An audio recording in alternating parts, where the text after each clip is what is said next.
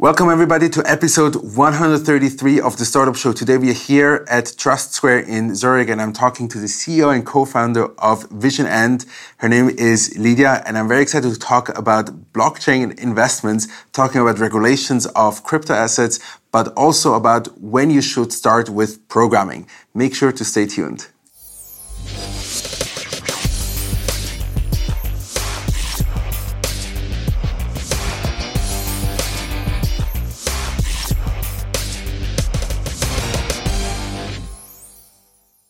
Welcome to episode 133 of the Startup Show. Today we are here in Zurich at Trust Square and we are talking to the CEO and co-founder of Vision and Lidia. Welcome to the show.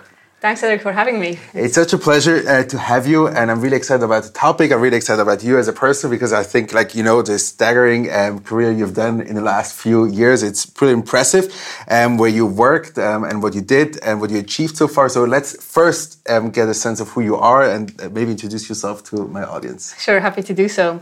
Um, my name is Lidia. Um, I've always worked at the intersection of finance and technology. Uh, I did a PhD in finance, so my, my education is really more finance based but always loved the technology part. So yes. I did a lot of programming myself uh, during the studies, but also later on during my work. Started working in the financial industry after my studies, then ended up in a company, a really small company, a spin-off of the University of St. Gallen, mm-hmm. uh, which was a great experience, having like this first experience within a small company um, and really trying to build something from scratch. And that's also what brought me uh, here to vision&, uh, where we decided to um, start our own venture. Sure. Uh, but I mean, vision&, you have, that's like what you're doing right now. You're focus, but then there is Jamie and I, then there is um, a short internship at JP Morgan, and there is so many other things, a PhD in St. Gallen, and you now said also you did your uh, programming during the University of St. Gallen, which is kind of like unexpected. You know, many people at the University of St. Gallen, they're more focused on business. So how was that for you? Or like, how did you bring all of this together now to start vision&? For me, it's a question of, about uh, what you really like to do, and then could never decide whether I should do um, more computer science or, or business. I love yes. both of it. Um, so I decided to do uh, the business part, but do the computer science programming more for my personal um, pleasure. Yeah. In that sense, I did my studies at the University of St. Gallen. Uh, you did a lot of internships, so I worked for banks. I, I got some uh, know-how for the financial market sector, mm-hmm. and I then decided to broaden that know-how uh, within uh, a PhD, which allowed me to really focus on, on certain topics mm-hmm. um, specifically. It also allowed me to combine my skills in the in the programming side because I could um, implement financial models in programming languages that I knew, right. and I could develop my skills further sure. there. And so those parts, uh, having the financial market know-how and this expertise in in, in the technology, um, ended up um, having its best part in uh, Algofin. That's a spin-off of the University in St. Gallen, where we really developed financial models for corporates, and that was a great experience. Yeah. And it also brought me where we are now, where it's again at the intersection of finance and technology. Um, with Vision and we are bringing traditional investors to this new blockchain world, mm-hmm. and uh, it helps me uh, and my co-founders uh, having those know-how in those both sectors, uh, mm-hmm. finance as well as technology, to really talk on one side the language of the traditional investors, but on the other side, in really understand where we are investing in. Mm-hmm. So, but let's let's start again, like for, from the pitch about like what vision& does, so we get it like in a in a full spectrum and understand what it is. So maybe um, give us let's say a minute and a half about like exactly what vision& is. I love to do that. Um, so, vision& is basically an investment house which focuses on blockchain investments. We uh, really believe in the blockchain technology, and, and we are convinced that that's going to revolutionize many markets uh, mm-hmm. around the world. However, investing into the blockchain space is really difficult. It's time consuming. Whoever opened the wallet uh, once or ha- had to handle private keys in the crypto space uh, knows uh, what I'm talking about. It also requires a lot of research. Uh, you have a lot of blockchain projects in the crypto space and outside of the crypto space, and you need someone evaluating those projects and really knowing where they're investing in. So with Vision and we decided to help traditional investors mm-hmm. enter this amazing market of blockchain technologies and uh, provide them with the research and the tools to invest easily within that sure. market. I mean, I was very excited for that one question. Um, what's your vision with vision&? um, it's, a, it's a great question. The, the, the vision is, is big. Uh, that's why it's also in the name. Uh, it's also, in a sense, open ended. That's why yeah. it's called vision& without anything after the end. In the sense that we are trying to build uh, really a a leading player, not just in Switzerland, but um, on a global basis mm-hmm. within uh, the blockchain investment space. And that means, on one side, really providing access to those traditional investors with this new uh, world of technology. Mm-hmm. But on the other side, also providing a lot of know how and spreading that know how on the blockchain mm-hmm. space, which we are doing with our research. You briefly mentioned the, the time consumption it takes to invest. What are, let's say, the biggest um, technological um, hurdle, hurdles or like challenges for investors to get into that sector right now? I'd summarize it in uh, three points. Um, one is just uh, it's time consuming. You have to uh, open a lot of uh, wallets. You have to um, handle private keys. Um, you're um, working in a field that you haven't uh, known before as a mm-hmm. traditional investors. And uh, it's really time consuming to read into um, that new field. The other challenge is security. Suddenly you are responsible for your own assets. Up to now you had a bank that's storing your assets. Mm-hmm. with investing in the blockchain and the crypto space uh, the issue is that you can uh, store your assets by yourself. That's a good thing on one side but on the other side uh, you have to put a, a huge effort on security and we are helping our clients uh, on this security issue that we are working together with banks who are mm-hmm. able to provide that security for us and our clients. The third thing that's uh, a big challenge when investing in a space is uh, the know how. You need a really deep technical understanding for evaluating all those projects those blockchain projects have different technologies. It's not just one blockchain technology, and once you got that, you get yes. all the projects. They are really different. And you need someone looking at those projects, understanding the technologies, uh, understanding the, the, teams behind, and whether they are able to execute on what mm-hmm. they're promising. Uh, and that challenge is one thing we are helping to, to try to solve for our sure, investors. Sure. So when you look at, let's say, the blockchain now, um, you know there's a whole different new space and now getting into like asset management within that space is probably a totally new world.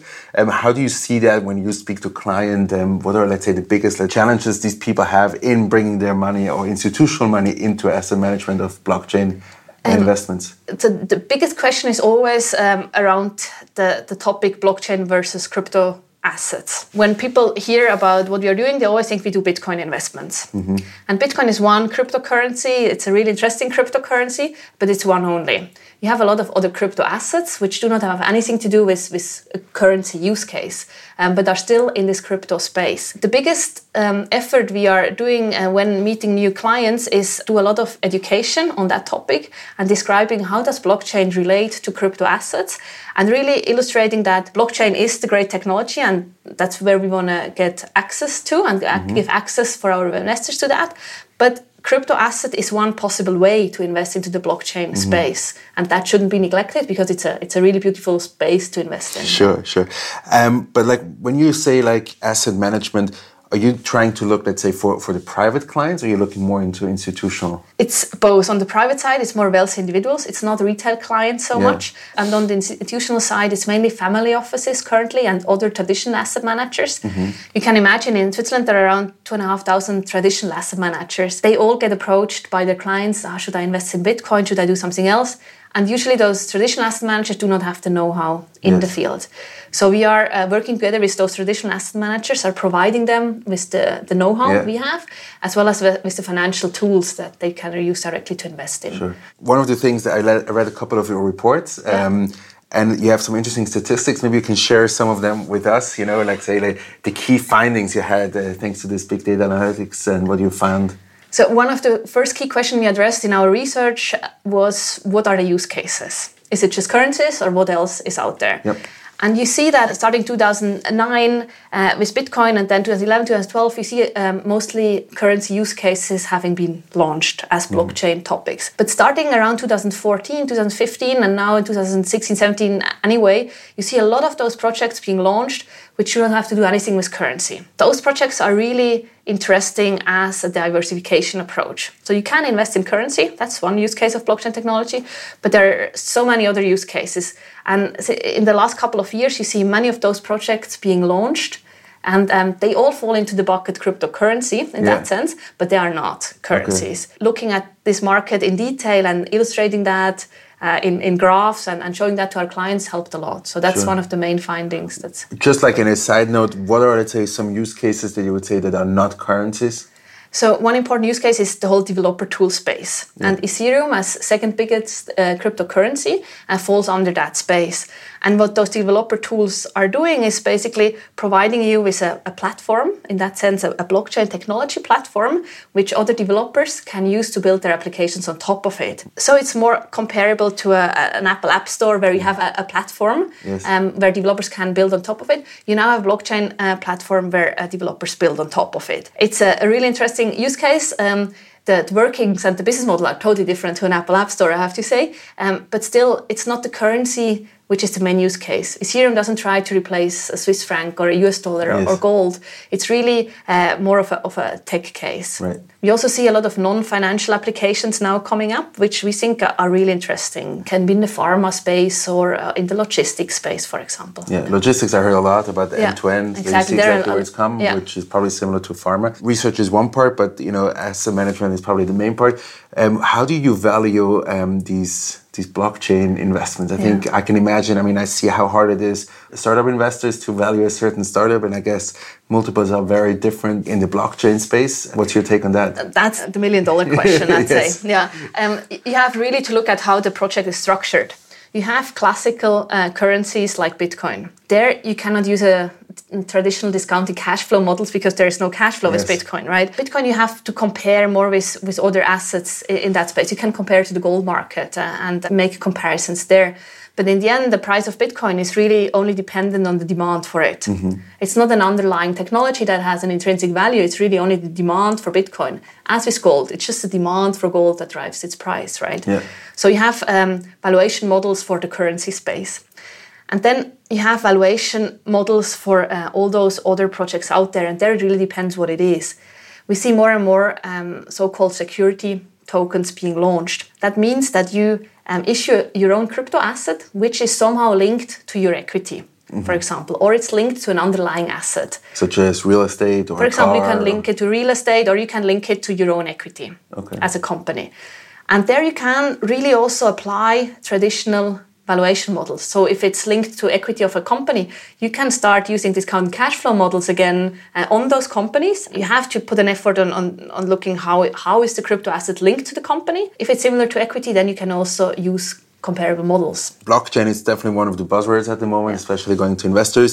Uh, the other one is AI, which I guess yeah. you bring uh, with you from uh, Jamie and I. Yeah. And one of the questions that um, uh, we received through uh, our research is like if you can bring in um, some kind of, let's say, AI into decision making of your blockchain investments?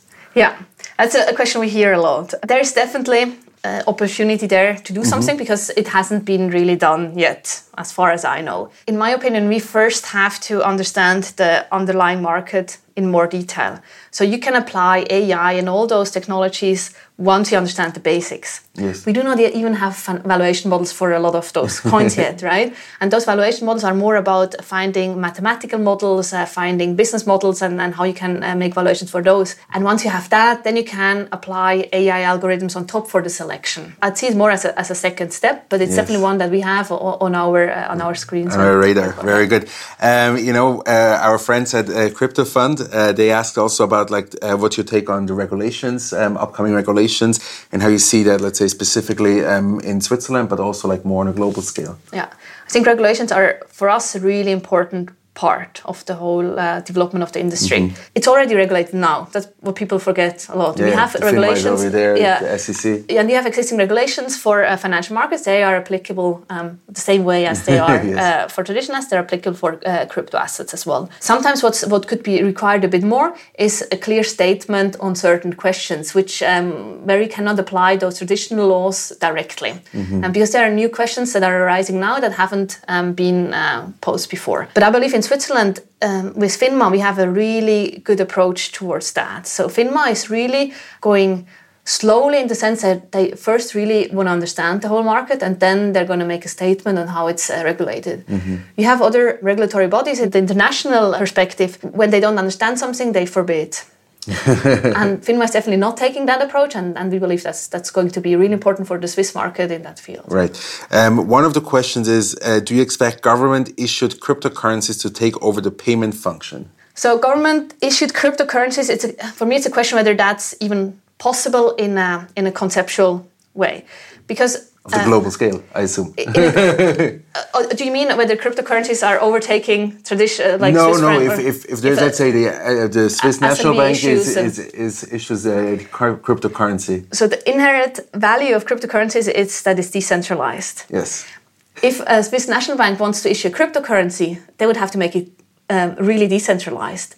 Uh, I believe whether the Swiss National Bank, nor the, the US uh, Fed, uh, nor anyone uh, who wants to control the money supply will be willing to do a decentralized uh, cryptocurrency in, in the, in the sure. real sense.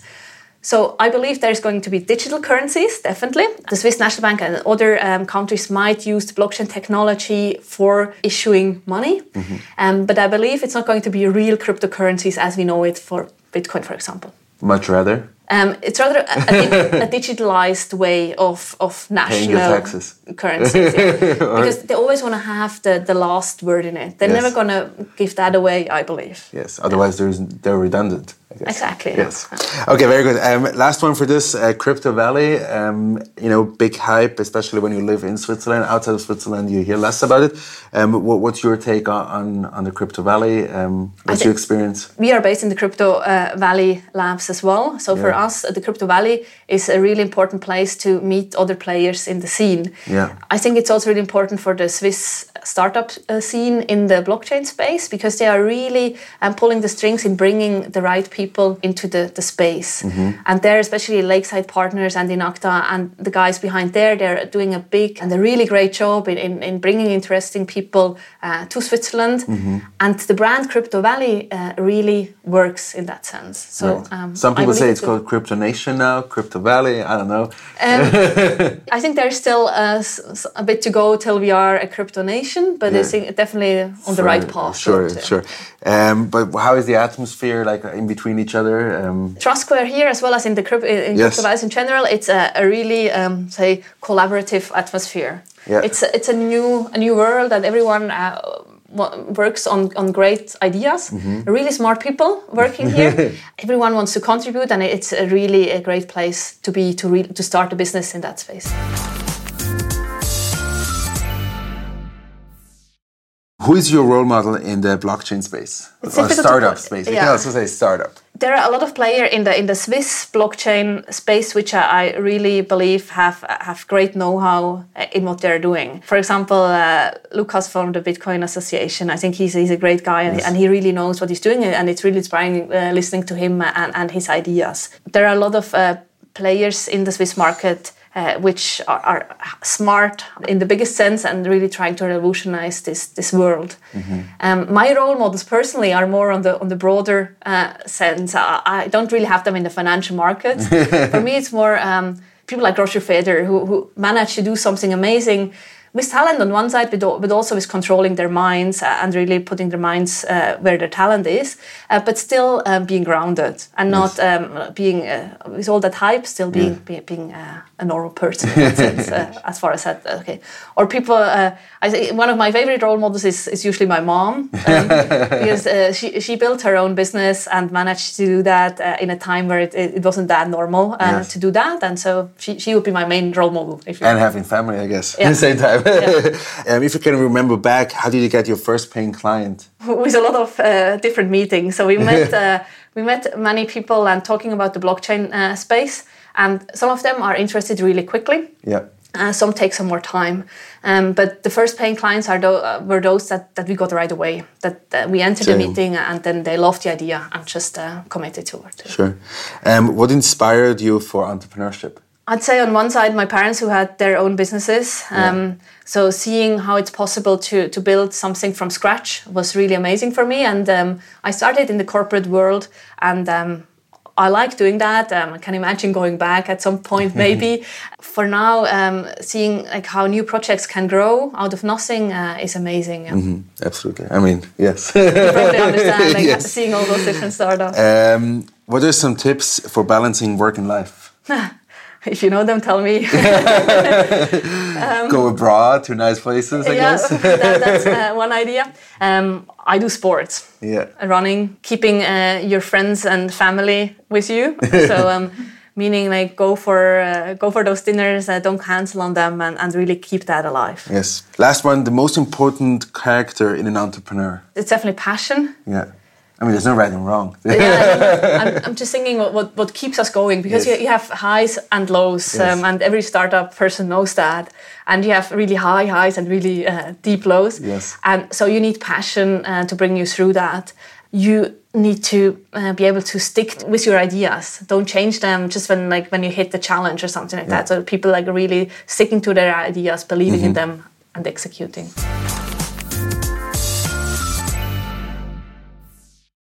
The last part of my show is always about you giving some expert advice to my audience, who are, you know, mainly or a lot of aspiring entrepreneurs, a lot of uh, students who are considering maybe becoming an entrepreneur. So um, wherever you feel uh, being an expert, maybe you can share some wisdom and leave a legacy for the future generations on the internet. I think really important as entrepreneurs, aspiring entrepreneurs, but also as uh, our generation, which are going to live in a world driven by technology, but didn't really have tech education when mm-hmm. we were kids. So we didn't learn uh, programming in school as the, the kids today do. Yeah. So we are um, young building companies, um, but uh, most of us don't really know about the tech. Yes. So I'd advise everyone really start programming on a small scale, and no one has to be able to program an app. But if you just start with an easy easy programming task and then you get right away a feel for that. And then when you are building companies or even within a corporate job it will help you in the future because it's going to be tech driven all the way. Sure. Good. Lidia thank you so much for being thank on the show today. Uh, i really enjoyed this conversation. Thank great you very much everybody who stayed all the way till the end of this video. Have a great day